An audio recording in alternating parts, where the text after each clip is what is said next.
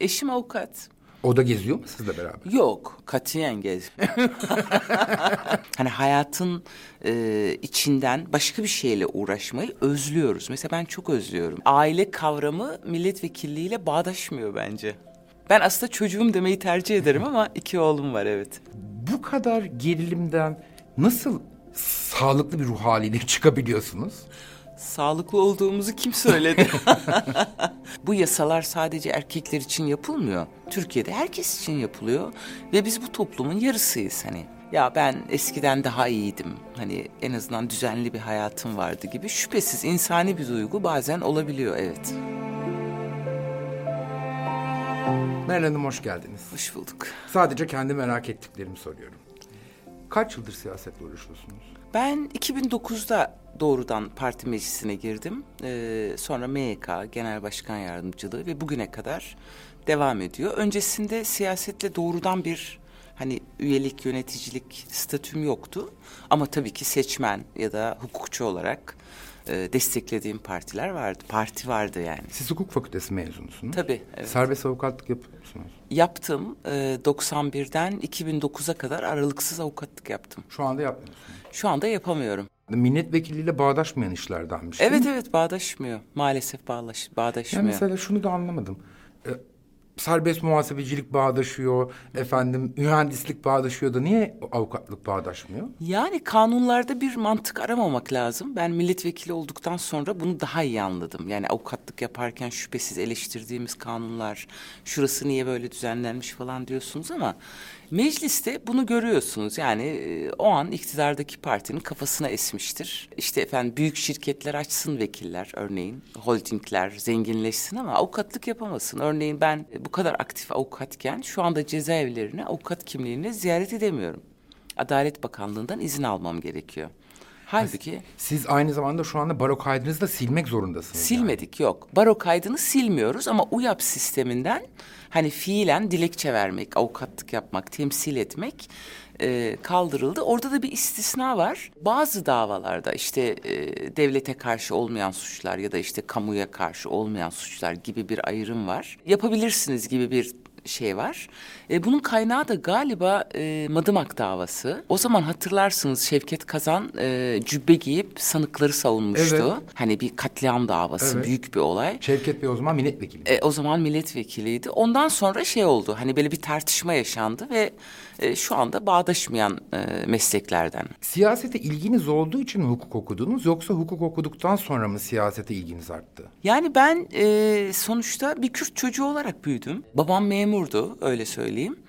E, ve haksızlıklar hani e, zorlukları küçük yaşta tanışırsınız ya. Ben ilkokuldan itibaren hep avukat olacağım demiştim. Yani böyle bir hayalle okudum. Sonra avukat olduktan sonra tabii ki davalar e, işte işkenceden tutun e, birçok ağır insanlığa karşı suçlara tanıklık ettim. Ben Diyarbakır'da avukatlığa başladım. 88 ve 94 yılları arasında İnsan Hakları Derneği'nde yöneticilik yaptım. En ağır süreçti öyle söyleyeyim. E, mesela biz günde e, 10 tane faili meçhul cinayet başvurusu alabiliyorduk ya da köy yakması ya da benzeri olaylar. Doğal olarak bir savunu, bir değiştirme isteği, e, buna karşı bir mücadele hani o alanda da yapıyorduk ama böyle bir durum ama siyaseti ilgiden ziyade biraz koşullar oraya götürdü. Hani ağırlıklı olarak insan hakları çalıştım avukatlık hayatım boyunca ve kadın hakları alanında çok yoğun bir mesai yaptım içeride, yurt dışında vesaire. Avrupa İnsan Hakları Mahkemesi'nde sayısız başvurum var. Mesela ilk e, opus kararı vardır, aile içi şiddet. Evet. Türkiye'nin e, mahkum edildiği. Orada da başvurucu avukatıydım. Yani e, bir damadın kayınvalidesini öldürdüğü bir dava. Ama 36 başvuruya rağmen önlem alınmamış mesela. Ondan sonra 2009'da e, hatırlarsınız belki KCK operasyonları oldu. Bir anda e, legal siyasetçiler gözaltına alındı, tutuklandı. Çok e, büyük bir haksızlıktı. O zaman teklif edildi partiden. E, doğrusunu isterseniz benim iç duygum da şuydu. Ya bu dönem zor bir dönem kabul etmeliyim. Geçmişte de çok e, gelinmişti hani e, partiye ya da e, işte milletvekilliği ya da belediye başkanlığı hep reddetmiştim. Çünkü ben e, aktivist olmayı tercih ediyordum. Hani insan hakları alanında. E, 2009'da bu sebeple kabul ettim aslında. Hani ilgim, yaşadıklarım, bulunduğum ortam, mesleğim, karşılaştığım haksızlıklar bir bütün yani böyle tek bir sebebi yok. Evlisiniz. Evliyim evet. Çocuklarınız? İki çocuğum var, iki oğlum var. Ben aslında çocuğum demeyi tercih ederim ama iki oğlum var evet. Okuyorlar mı? İkisi de e, üniversiteli, e, biri bitirdi, İTÜ'den mezun, e, diğeri daha devam ediyor bilgisayar mühendisliğinde devam ediyor. İstanbul'da mı yaşıyor? İstanbul'da evet. evet. Siz onlarla mı yaşıyorsunuz? Yok. ben siz her Ankara'da. yerde yaşıyorum. ya birkaç evim var. Biri burada, İstanbul'da, biri Ankara'da, biri Diyarbakır'da, biri Siirt'te, Adana'dayken Adana'da. E, yani böyle iller arası bir yaşam. Ama Siirt'le bağlantınız ne? şu anda Siirt milletvekiliyim. Adana'dan Eskiden- sonra. Ha, eskiden e, Adana'ydı. Evet, evet. Şimdi evet. Siirt. Şimdi Siirt milletvekiliyim evet. Böyle geziyorsunuz yani. Tamamen geziyorum. Mütemadiyen geziyorum yani. İlginç bir hayat. Kesinlikle. Dört ev, dört ayrı eve bölünmüş Eşiniz? durumdasınız. Eşim avukat. O da geziyor mu sizle beraber? Yok, katiyen gez.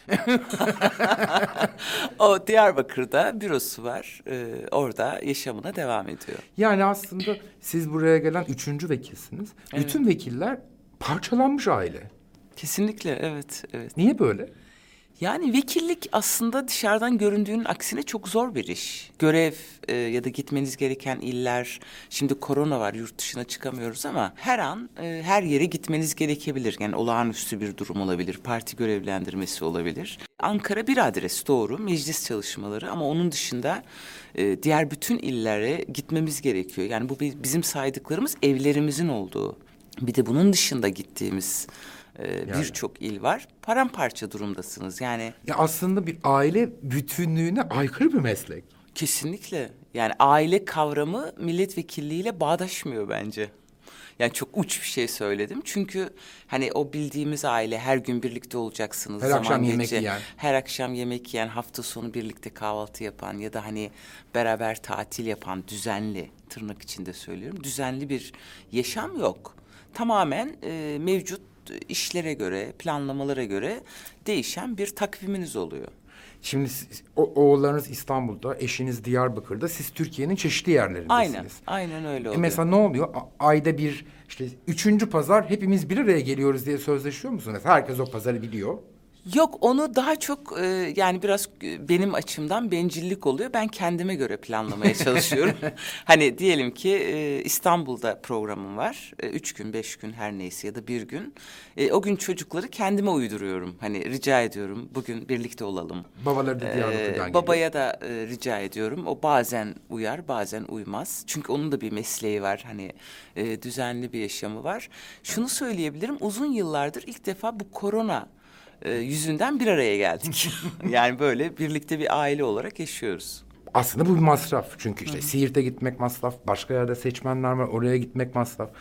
Bu masrafları siz cebinizden mi karşılıyorsunuz yoksa parti ya da milletvekilliğinin bir ödeneği mi var? Yoksa bütün milletvekilleri böyle gezerken kendi ceplerinden mi harcıyorlar bu parayı? Tamamen kendi cebimizden karşılıyoruz. Yani hani meclisin bu konuda ayrı bir ödeneği yok. Bu konuda e, yanlış bilinen bir şey var. Hani milletvekilleri çok para kazanır. E, işte maaşları şu kadardır falan. Aslında yani tüm vekiller adına şunu söyleyeyim ki bu dediğimiz bütün e, hareket kabiliyeti sizin kendi aldığınız o ödenek ayrıca maaş değildir o. Hani ona ödenek adı altında e, verilir. Onunla karşılarsınız. Yani özel bir ödenek yok. Her şey onun içinde yani. Her şey onun içinde. Uçak paran, e, işte araba, mazotu, yemeği, kirası, ne bileyim her şey. Peki insanlar niye milletvekili olmak istiyor? Buradan bakınca şu anda sizin anlattıklarınızı çok da karlı bir şey değil bu. Tabii ki kar, yani kar gözüyle bakıp bakmadığınıza bağlı. Hani mesela biz HDP olarak diyeyim, e, ben kendi adıma e, milletvekilliğini bir mücadele aracı olarak görüyorum. Hani e, bir şeyleri değiştirebilmek, düzeltebilmek, demokratikleşmeyi sağlamak, yasama organının rolünü yerine getirmesi, Türkiye'deki e, toplumsal kesimlere yönelik ayrımcılıkların son bulması, kadına yönelik şiddetin, farklı cinsiyet kimliklerine, yönelimlere dair bu nefret suçlarının sona ermesi, e, Kürt meselesinin çözümü yani demokratik yollarla çözümü, e, özcesi demokratik bir e, sistem, bir Türkiye, demokratik bir cumhuriyette yaşama isteği bu motivasyonu veriyor. Yoksa hani sizin de dediğiniz gibi akıl kârı değil. Yani avukatsın, paranı kazanıyorsun, evin var, ailen var. Niye bu kadar yorulasın? Bu bir ideal. Bu bir e, mücadele anlayışı, hani e, yaşam biçimi, yaşam felsefesi aslında. Yani ben kendi adıma bunu söyleyebilirim. Tabii ki bütün partileri de böyle görmemek lazım. Hani e, örneğin diyelim iktidar partisi üyesiyseniz, hani milletvekiliyseniz onun olanakları çok farklı. Bugüne kadar Türkiye tarihinde biz baktık, araştırdık danışman arkadaşlarla. Bizim gruptaki kadar farklılıkların bir arada olduğu bir grup yok. Hani bizde Arap milletvekili arkadaşımız var, Süryani var, Ermeni var, Yezidi var, Kürt var, Türk var. Her kimlik var. Sadece Roman milletvekilimiz yok. Ee, CHP'de var bir Roman milletvekili. LGBT yok. E, LGBT yok. Adaylarımız vardı ama hani vekil olarak seçilebilen yok. Yani herkesi mümkün olduğunca kapsayan e, Türkiye bizimdir anlayışıyla. Hani biz Türkiye'yiz. Türkiye'den her tarafından e, söz kurabilmek adına bu e, mücadeleyi yürütüyoruz. Bizim için bir mücadele aracı. Siz HDP'nin grup başkan vekilisiniz. Evet. Mecliste çok gergin oturumlar oluyor. O kadar gergin oturumlar oluyor ki milletvekilleri sıraların üstüne çıkıyor, masaların üstüne çıkıyor. İşte o ona geçen gün gördüm elindeki bir şey fırlatıyor filan. Mesela bu kadar gerilimden nasıl sağlıklı bir ruh haliyle çıkabiliyorsunuz? Sağlıklı olduğumuzu kim söyledi? yani emin olun çok güç. Ee, hakikaten çok güç. Yani ben çok zorlandığım zamanlar yaşıyorum. Ee, böyle herkesin bildiği e, doğrular vardır ya ya da kanaat öyledir. O mecliste o bir anda ters yüz olur. Hani örneğin bu infaz paketi döneminde bir soru sormuştum. Özgür Özel'le birlikte sonra tartışma büyüdü. Yani destekledi. Ben İdris Baluken ölsün mü dedim. Bu paketi geçirerek içeride kalanların aslında ölümüne imza atıyorsunuz. Çünkü korona döneminde İran'da, İtalya'da, İspanya'da birçok ülkede cezaevleri boşaltıldı. Ve bir devlet bunun tedbirini alabilir. Biz dışarıda korunamazken içerideki nasıl korusun kendini? Ee, çok güç e, bir durum. Ama biz hani grup başkan vekilleri olarak o sükuneti sağlamak zorundayız. Çünkü biz sadece o tartışmalara giren değil, aynı zamanda grubumuzu yöneten, meclis e, gündemine karar veren birlikte e, ortak noktalarda danışma kurulu dediğimiz bir müessese var. O gün hangi kanun gelecek, hangi önerge gelecek ve benzeri. Ama bunu tabii iktidar kendi çoğunluğuyla genellikle geçiriyor. Yani özcesi kolay değil. Ruh sağlığını korumak da kolay değil. Grup başkan vekillerini sınıf başkanına benzetiyorum ben. Kötü bir benzetme ama galiba biraz öyle. hani böyle konuşanları yazarlardı ya lisedeyken. Şimdi siz de sizin durumunuzda o işte bir dakika kavga etme oraya vurma değil mi? Hep kontrol etmek zorundasınız. Tabii yani hani mecliste kavga asla benimsenebilir bir şey değil. Çünkü orası söz kurulmalı. Sözle derdimizi anlatmalıyız ama e, bazı dönemlerde bu dönem yine az oldu. Geçen dönemde Ama bir, geçenlerde hepimiz bir görüntüsü ettik. Korkunçtu. en Engin Özkoç'la olan kavga bu dönem ilk galiba. Yani 27. dönem için söylüyorum. Ee, geçen dönemde o anayasa değişikliğinin geçirildiği dönemlerde tek adam e, anayasası. Mesela o zaman e, tamamen kavgaya gelmişlerdi. Hani iktidar grubu dövmek üzerinden bizim bir Şafak Pavey'in Şafağı ben kaldırmıştım. Hiç unutmuyorum. Mesela e, gözümün önünde saldırıya uğradı ve e, bacağı çıkmış. bacağı çıkmıştı biliyorsunuz protezdi. E, bizim Pervin Hanım'a tekme atıldı. E, Burcu Çelik bizim Muş milletvekilimiz yerden. O gün e, bana çok e, trajikomik bir şekilde gülerlerdi. Ben herkesi kaldıran ve hani kurtarma pozisyondaydım. Düşünün böyle bir tablo. Hastaneye götürün, revire götürün. Meral Hanım öyle durumlarda hani aman bir dakika bu- burada bir kadın milletvekili var buna da dikkat edelim denmiyor mu? Hani hayatta öyledir ya hayatın akışında. E, işte adam çok sinirlenir ama iki adam kavga eder ama orada bir kadın varsa da ona hakikaten de bir saygı gösterir ya. Yani sokak ağzında tırnak içinde söylüyorum öyle bir tavır vardır. İşte erkek kadına el kaldırmaz. Ya o şafağın e, düştüğü yani kavganın olduğu e, olay şeydi kadınlar arasındaydı. Ha kadın O nedenle, kavgası. tabii. Cat fight. E, o şeydi e, Aylin Nazlı Aka kendini kürsüye kelepçelemişti. O gün erkek vekiller yoktu. Zaten benim tanık olduğum beş yıldır ilk kadınların hani karşı karşıya geldiği meseleydi. Diğer olaylarda e, yani o sizin dediğiniz meselede kadınlara dokunmayalım hani gibi bir algı vardır ya.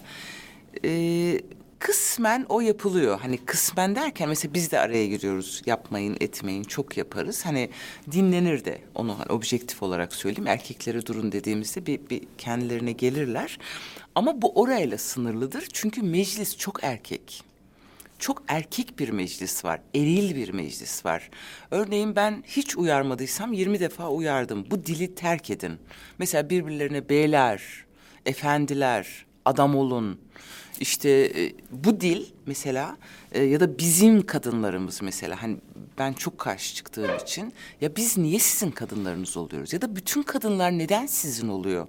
Bizim erkeklerimiz demiyorsunuz. Hani o, o eril dil, e, erkek egemen zihniyet mecliste inanılmaz dominant. Yani e, ve geçen hafta küfre bile tanıklık ettik biz kadın e, vekiller olarak. Onun için HDP grubu olarak CHP'nin de e, kadın vekilleri bazen ortak da tepki gösteriyoruz. Çünkü denk düşüyor. O dil mesela beni çok rahatsız ediyor. Bir e, erkek çıkıp kürsüden erkek vekil efendiler, beyler hani dediğinde ya orada bütün kadınları yok sayıyor aslında. Hani e, biz orada sadece erkekler oturmuyor. Ayrıca erkeklik değil mesele. Bu yasalar sadece erkekler için yapılmıyor. Türkiye'de herkes için yapılıyor ve biz bu toplumun yarısıyız hani. Yarısının sözünün geçmesi için bizim partide e, kadın hassasiyeti ve kadın temsiliyeti çok e, önemli bir meseledir. Birincil meselemizdir e, yani kadına yer vermeyen, kadını görmeyen, kadın özgürlüğünü, eşitliğini esas almayan e, konuşmalara da itiraz ederiz hani zamanında. Ama sizin sorunuz bana onu hatırlattı.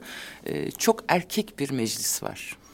Ben e, Özgür Özel ve Özlem Hanım Zengin'den öğrendim ki arkada bir sihir odası gibi bir yer var. Yani gruplar işte çok gerilim olunca grup başkan vekilleri arkaya toplantıya gidiyor. Evet. Ben çok şaşırmıştım ilk bunu duyduğumda bütün gerilim orada aşağı çekiliyormuş. O olmak zorunda evet. Yani şöyle diyelim gerilim çok büyüdü. Her birimiz bir partiyi temsil ediyoruz. Yani grubu yönetmek, kollamak, hani temsil etmek noktasında.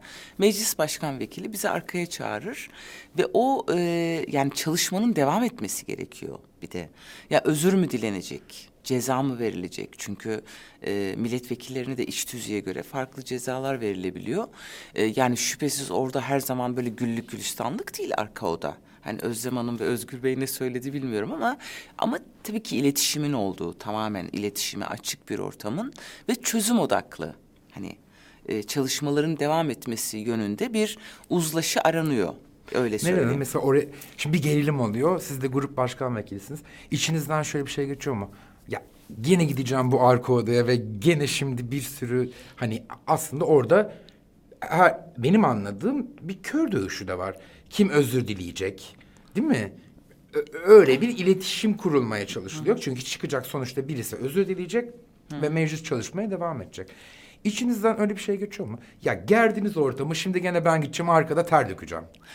Ya şüphesiz o duygu olabiliyor. şüphesiz bazen oluyor. Yani hani e, özür diletemediğiniz zamanlar oluyor. Mesela bize özellikle bizim partiye karşı e, yani toplumdaki siyasetteki büyük haksızlığı bir tarafa bırakarak söyleyeyim. Mesela mecliste de e, örneğin Garopaylan hani ceza almıştı, oturumdan çıkarıldı. Ermeni soykırımı dediği için örneğin. Ee, ya da Ahmet Şık'la bir tartışma oldu. Ee, Ahmet'e çok ağır şeyler söylediler ama özür dilemediler. İşte grup başkanı bir ortalama açıklama yaptı. Orada bile bir güç dengesi söz konusu olabiliyor. Ama meclis başkan vekilleri mümkün olduğunca hangi partiden olursa olsun bir şey çabasındalar, düzeltme öyle diyeyim hani çalışmaların devamı. Çünkü önünüzde bir yasa var ve o yasanın görüşülmesi lazım. Tabii ki yasalarda bütün partilerin uzlaştığı bir yasa olmuyor yüzde 99. İktidar grubu ve MHP birlikte onu daha çok hani geçirme çabasındalar. Örneğin bu her zaman da dediğiniz gibi olmuyor. Uzlaşmadan da çıkabiliyoruz. Ha, öyle mi? Tabii tabii. E ne oluyor? Tatil mi oluyor zaman? Tatil olmuyor. Devam ediyor. Herkes sözünü söylemeye devam ediyor. Mesela özür diletemediniz. Çıkıp e, bu şekilde özür dilemeliydi. Biz bunu kabul etmiyoruz. Hani ısrar ediyoruz diyebiliyorsunuz. Karşı taraf bunu söyleyebiliyor. Yani bu e, önünüzdeki yasaya bağlı, o sözlerin ağırlığına bağlı, e, çözüme ne kadar yakın olduğu herkesin yakın olmasına bağlı değişiyor. Hani mesela infaz paketinde yedi gün, yedi gece 70 saat çalıştık. Yani in- insanlık dışı bir çalışmaydı ve korona döneminde yani iktidar grubu tek bir virgül değiştirmedi ya. Hani normalde orada partilerin katkıları çok önemlidir. Ee, ve hukukçular çalışıyor orada. Ee, 11 kanun değiştirdiler ve eminim e, AKP'nin en tipik özelliği budur bu arada size de söyleyeyim. Kanunları yapboz tahtasına dönüştürdüler. Bir kanun değiştiriyorlar. İki ay sonra uygulamada yanlışlığını görüyorlar, tekrar değiştiriyorlar, tekrar değiştiriyorlar. Ve bunları dinlemiyorlar. Hani bilmeyen ama söz dinlemeyen bir iktidar e, yapısıyla karşı karşıyayız. Konuyu dağıttığımın farkındayım. Çok dertliyim çünkü böyle birçok mesele Hiç var. Heh. siyasete keşke girmeseydim dediğiniz oldu mu? Korkarım dedim ya, evet. Ee, Ne oldu da Çok dediniz? daraldığım. Şöyle kendini dinleyememek, e, kendini zaman ayıramamak, e, sözünün karşılığını alamamak hani gibi zamanlarda tümüyle iç ses hani ya ben eskiden daha iyiydim hani en azından düzenli bir hayatım vardı gibi şüphesiz insani bir duygu bazen olabiliyor evet. Çocuklarınız siyasetle ilgili mi? Değil. Aa, Yok hiç değiller. sizin yüzünüzden mi diyeceğim? Aynen, aynen bizim yüzümüzden e, ya da bizim sayemizde. Bence bizim yüzümüzden. Çünkü çocuklar şöyle bakıyor. Yani büyükler artık 25 yaşında, küçüğü 21 yaşında. Hani onlarla birlikte olamamak, çektiğimiz sıkıntılar, hani e, gerilim eve yansıyor bir şekilde. Televizyonlarda bizi izliyorlar. Hani e, bu nedenle mesafeliler. Oldukça mesafeliler. Mesela eşiniz diyelim mecliste bir oturum seyrediyor. İşte bürosunda oturmuş. Siz de tam bir kavganın ortasındasınız. Meclis yayını kesiyor. Ne yapıyor eşiniz? Hemen sizi mi arıyor? Yok yok alıştı artık. aramıyor yok aramıyor. Hani çok büyük bir kavga yoksa e, aramıyor artık. Çocuklarınız? E, çocuklar bazen arıyorlar tabii. Yani o kadar değil tabii. Anne e, iyi misin? Hani e, nasıl oldun? İşte bu okudum bunu ya da televizyonda gördüm e, gibi. Mesela e, bu neydi? Almanya'dan dönmüştüm. Bu korona döneminde meclise gittim. Grup başkan vekiliyim mecbur ve testleri falan yapmıştık aslında. E, çok gereksiz bir şekilde AKP grup başkan vekili çıkıp dedi ki Meral Hanım karantinaya uymadı. Hayda. Türkiye'de TT olduk. Yani Meral Danış Beştaş karantinaya uymadı. İşte çocuklar görüyor. Her yerde yazılıyor çünkü. Halbuki yalan. Yani şöyle Cumhurbaşkanı heyeti, şürekası gittiler, tokalaştılar. Mem samimi samimi pozlar gelip çalıştılar. Ve ben geldiğim tarihte böyle bir gündem de yok hani. 11 Mart'ta açıklandı biliyorsunuz. E, ayrıca gerekli tetkikler de yapıldı. Mesela o gün çok büyük bir haksızlık hani kişilik e, kişisel verilere yönelik bir saygısızlıktı. Çocuklar çok üzülmüştü. Hani e, niye böyle tartışıyorlar?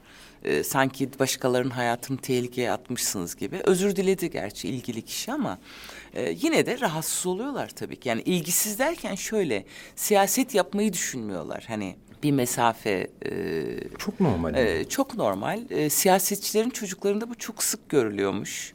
Biz de kendi çevremizden görüyoruz. Evet geçenlerde Nevşin Mengü'nün de babası biliyorsunuz siyaset.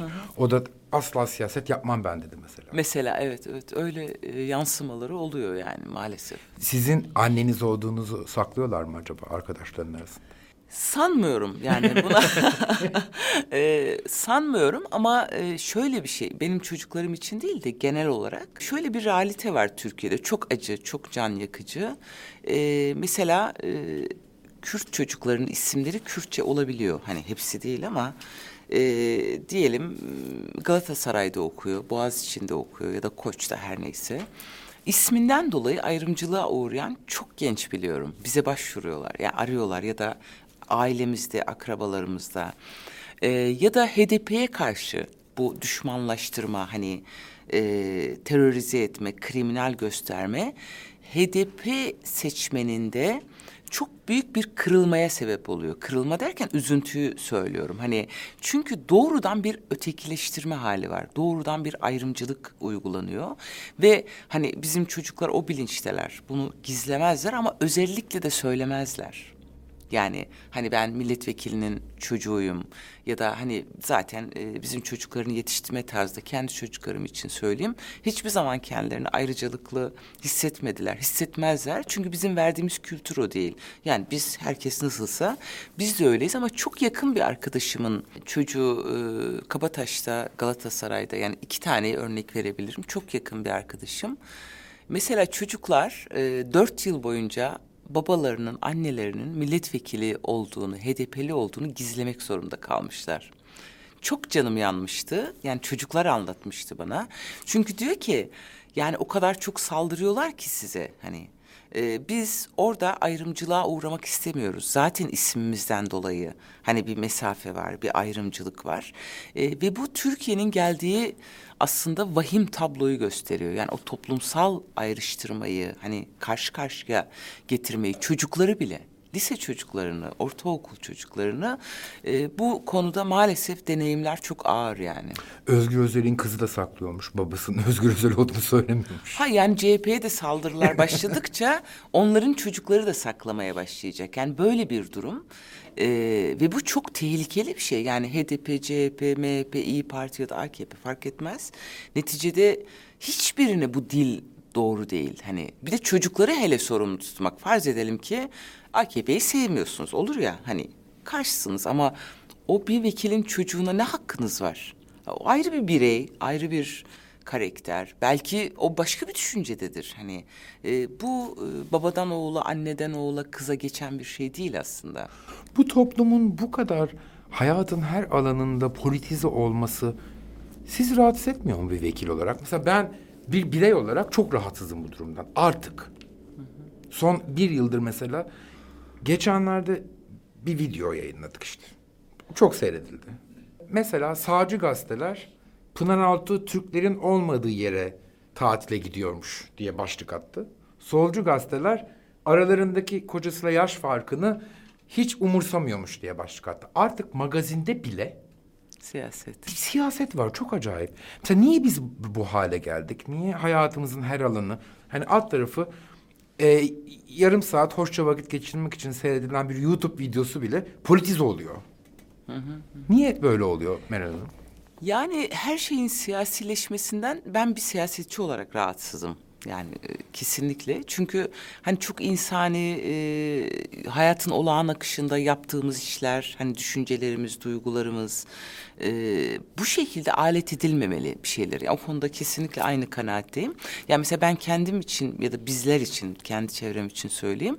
e, Şundan rahatsızız. Yani hani normal bir müzik dinleyebilmek, hani sinemaya gidebilmek, tiyatro izlemek, hani hayatın e, içinden başka bir şeyle uğraşmayı özlüyoruz. Mesela ben çok özlüyorum. Hani ya da gittiğim bir arkadaş ortamında, sosyal ortamda ya havadan sudan konuşmak istiyorum. Ya bahar geldi, çiçekler ne kadar güzel açtı, işte yağmur tarifi yağıyor. verir misin? Ya da ya da ne yemek tarifi. Yani bunu hakikaten özlüyorum ve bazen arkadaşlarıma şey derim sosyal e, ortamlarda ya sosyalleşmek istiyorum. Bana siyaset sormayın. Hani e, işte şu ne dedi, bu ne olacak? Bunu çok bilirler arkadaşlarım. izliyorlarsa, izleyeceklerse. hani şey derim lütfen çünkü gittiğimiz her ortamda da siyaset konuşuluyor. Hani seni gördükleri anda Aa işte Cumhurbaşkanı bunu dedi. İşte Demirtaş nasıl? Ee, işte Kılıçdaroğlu şunu yaptı. Mithat Sancar böyle dedi. Sen şunu dedin.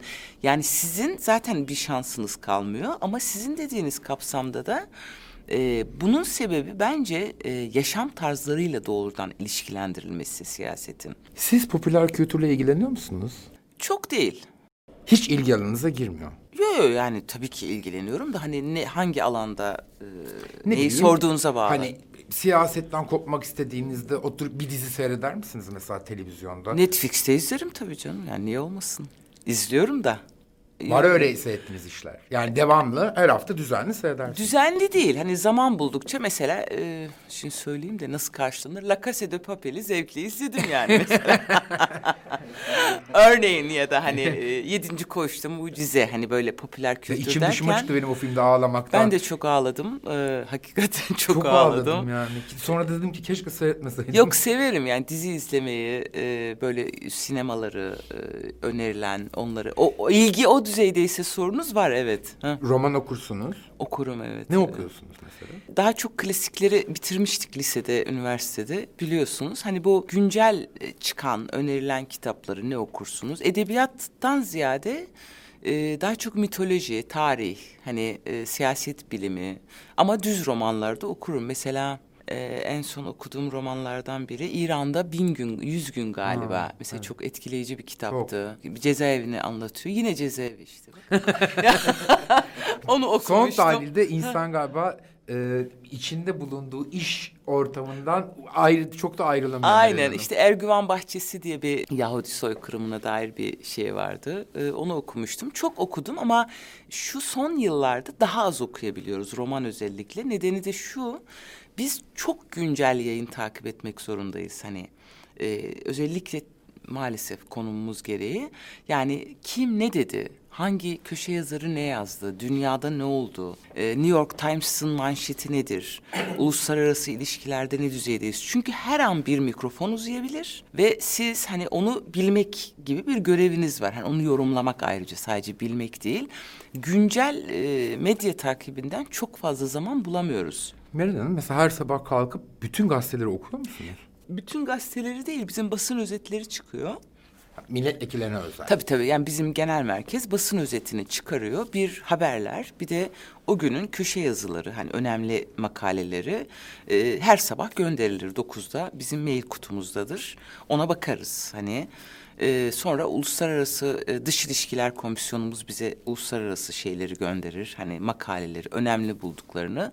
Tabii ki size bağlı. Mesela manşetlere bakmaya çalışırsınız. Bugün hangi gazete hangi manşeti ortaya çıkardı. Tabii bu arada sizin MYK toplantınız var, grup yönetimi toplantınız var, grup işleriniz var. E, ayrıca meclis işleriniz var, kadın grubu var. Hani o arada bir dolu işi de yönetmek zorundasınız. Mesela o kadar WhatsApp ve Telegram grubumuz var ki bazen kafanız karışıyor. Hani nereye ne yazacaktım falan. Yanlışlıkla yazmıyorsunuz Yani inşallah. o meclis konuşmalarını yazan insanlar mı var Meral Hanım? Herkes kendi bir konuşmasını kendi mi yazıyor? Ya o kişiye göre değişiyor. Ee, danışmanlarımız var tabii ki. Yani herkesin danışmanı var. Ee, mesela diyelim Erdoğan'ın kesin yazılıyor. Biliyorum. Ha, Mesela. Bence Kılıçdaroğlu'nun da yazılıyor. Kılı- Kılıçdaroğlu'nun da mesela ama Kılıçdaroğlu her zaman okumuyor mesela. Hakkını yemeyeyim. Mesela irticalen konuşur. Okumaz. Ama bir şey soracağım. Çok büyük ihtimalle bir metin veriliyor o onu hani ezberlemese de mealini Ha, biliyor. mealini şüphesiz yani okuyor. Ama mesela diyelim bizim eş başkanlar Mithat Sancar ya da Per- Selahattin Bey, Pervin Hanım da yani okur ama kendi çıkardığı sonuçlar ve neyi sunacağı. Yani yüzde yüz danışmanın verdiği metinle e, istisnadır. Bizim parti için söylüyorum. Hani mesela ben kendim e, okumayı beceremem. Bunu bütün milletvekilleri bilir. Diğer gruplar bile söyler. Lütfen okumayın. Çünkü okurken takılırım. Hani, hani bir metin önümde ben yazmışımdır aslında danışmanımla beraber son şeklini hani vermişizdir. Zorlanırım çünkü okumaya alışkın değilim. Mesleki bir şey. Hani anlatmam lazım bir şeyi. Ee, anlatırım daha çok ama şüphesiz mealini önce satır bir, bir cümleyle de olsa hani şu konuya değineceğim, bu konuya değineceğim. Bir Ee, milletvekilinin kaç danışmanı var? ee, bizim üç personelimiz var toplamda. Milletvekillerinin tümünün bir e, üçüncü personel dediğimiz hani şoför olarak kullanabilirsiniz başka şekilde. Sekreteriniz var bir de danışmanınız var. Bir tane. Her bir tane. bir tane. Ama grup başkan vekillerinin e, tabii daha fazla. Bizim 12 tane diyelim danışman, grubun danışmanı var. Biz onlardan faydalanabiliyoruz. Ekonomi, hukuk, işte ne bileyim e, siyaset bilimi hani farklı alanlarda uzmanlıklar Genç genç olan. çocuklar mı bunlar? Bizimkiler genç. Ne oluyor? HDP grup buna kim karar veriyor o çocukları almak için? Ha, O bir başvuru yöntemi var. Normal e, mülakat gibi bir şey. Hani uzmanlık alanı nedir? Hangi uzmanlık alanında arıyoruz? Yetiyor mu? E, diyelim ki üç kişi başvurdu siyaset biliminde. Biri masterlı, biri işte daha yüksek düzeyde deneyimi var. Ona göre e, bizde liyakat esas alınıyor. Objektif yani hani e, tutmaya çalışıyoruz. Onların maaşlarını devlet ödüyor. Biz ödemiyoruz evet evet. Meclis ödüyor. Aa, ilginçmiş. Bu çok ilginç bir Yani bilgi. biz ödemiyoruz. Mesela Amerika'da farklıymış. Bu, bu yılda gittiğimizde sorduk. Belirli bir bütçe veriliyor milletvekiline. O kendisi danışmanları karşılıyor. Bizde öyle değil. Bizde otomatikmen meclis personelidir. Ama mesela siz kendi danışmanınıza tamamıyla Biz şahsen karar kendiniz veriyoruz. karar tabii tabii. Üç personele, e, iki personele biz karar veriyoruz. Ama e, birinin memur olması gerekiyor. Sekreterya dediğimiz. O kurumlar arası geçiş olabiliyor. Yani bir devlet dairesinden gelmiş olması gerekiyor. Diğer ikisi gerekmiyor. Öyle bir şey de var. Yani onlar sizin milletvekiliniz süresince oradalar ama beş yıl sonra seçimler yenilendiğinde ya devam ediyorlar ya etmiyorlar. Tabii Geçici biz- personel gibi. Tabii ki tamamen geçici. Yani meclisin asıl personelleri var. Mesela diyelim ki e, grupta e, iki şoför var örneğin, bir müdürümüz var. Bunlar meclis personeli örneğin. Ya da işte e, meclis başkanlığı şu anda örneğin e, grup başkan vekillerine meclis birer şoför veriyor. O meclisin personeli benim değil. Ama ayrıca bir tane şoför tutma hakkınız var. Onu siz karar veriyorsunuz. Hani e, danışman mı olsun, şoför mü olsun? E, o konuda personelleri ikiye ayırmak lazım. Bir meclisin kadrolu personelleri, bir de vekillerle birlikte gelip hani kendi seçtikleri ve onlarla birlikte giden personeller. Daha ne kadar siyaset yapmayı düşünüyorsunuz? Yani bu benim son dönemim, e, üçüncü dönem. E, bizim partide e, ilkeler hani vardır. iki dönem normalde fakat 7 Haziran çok kısa sürdüğü için hani e, o sayılmadı. E, normal koşullarda 2023'te bitiyor benim e, görevim ama tabii ki milletvekili olmasam da e, siyaset, e, katkı, mücadele bitmeyecek. Yani o anlamda e, bir şeyi e, bırakmak değil bizim açımızdan. Ben bizim anlayışımızı söylüyorum. Mutlaka işin bir yerinden tutarız. Tabii gelecek ne gösterir bilmiyoruz. E, hani erken seçim olur mu olmaz mı? Hani e, nasıl bir tablo olur? Partimize yönelik bu saldırılar e, hangi düzeyde seyredecek? Onları da e, aşmaya çalışıyoruz. Çünkü Türkiye'nin hakikaten e, demokrasiye, ittifaklara, güçlü ittifaklara, işbirliklerine, dayanışmaya e, ihtiyacı var. Yani şu anda bu e, karanlıktan çıkmamız gerekiyor. Meral Hanım, e, Süleyman Demirel'in bir lafı var ya, siyasette 24 saat çok uzundur. Çok doğru bir laf evet. Mesela hiç on, bu cümleyi ya hakikaten Demirel doğru söylemiş dedirten bir an oldu mu size? Çok anı var aslında. Sadece bir anı değil. Zor bir soru sordunuz. Normalde düşünüyorum ama hani çok var. Örneğin e, dokunulmazlıkların kaldırıldığı e, dönemde 4 Kasım öncesi hani hepimizin dokunulmazlıkların kaldırıldığı. Ben kendi adıma söyleyeyim milletvekili olarak o dönem buna ihtimal vermemiştim son genel kurula geldiği takvime kadar. E, çünkü CHP karşı çıkacaktı örneğin. Hani e, hatırlarsınız belki kamuoyunu. Yani bu geçmez meclisten. Ve genel kurula gittiğimizde 24 saat değil, 3 saatte değiştiğini gördüm.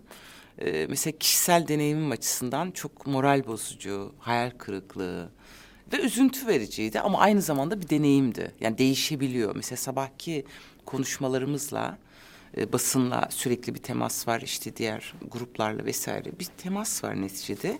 Mesela ben öngörmemiştim. Hani bunun bu kadar hızlı bir değişimi ama oldu ve e, CHP'den e, bir kısım milletvekili evet dedi. E, yüksek sayı değildi ama evet dediği için geçti ve e, onun sonucunda maalesef hala arkadaşlarımız içeride. Yani çok ağırdı. Kötü bir anı oldu ama e, öyle onu hatırladım. Çok keyifli bir sohbet. Sağ olun. Çok şey öğrendik. Geldiğiniz için çok teşekkür ederim. Ben Sağ teşekkür olun. ederim. Sağ olun.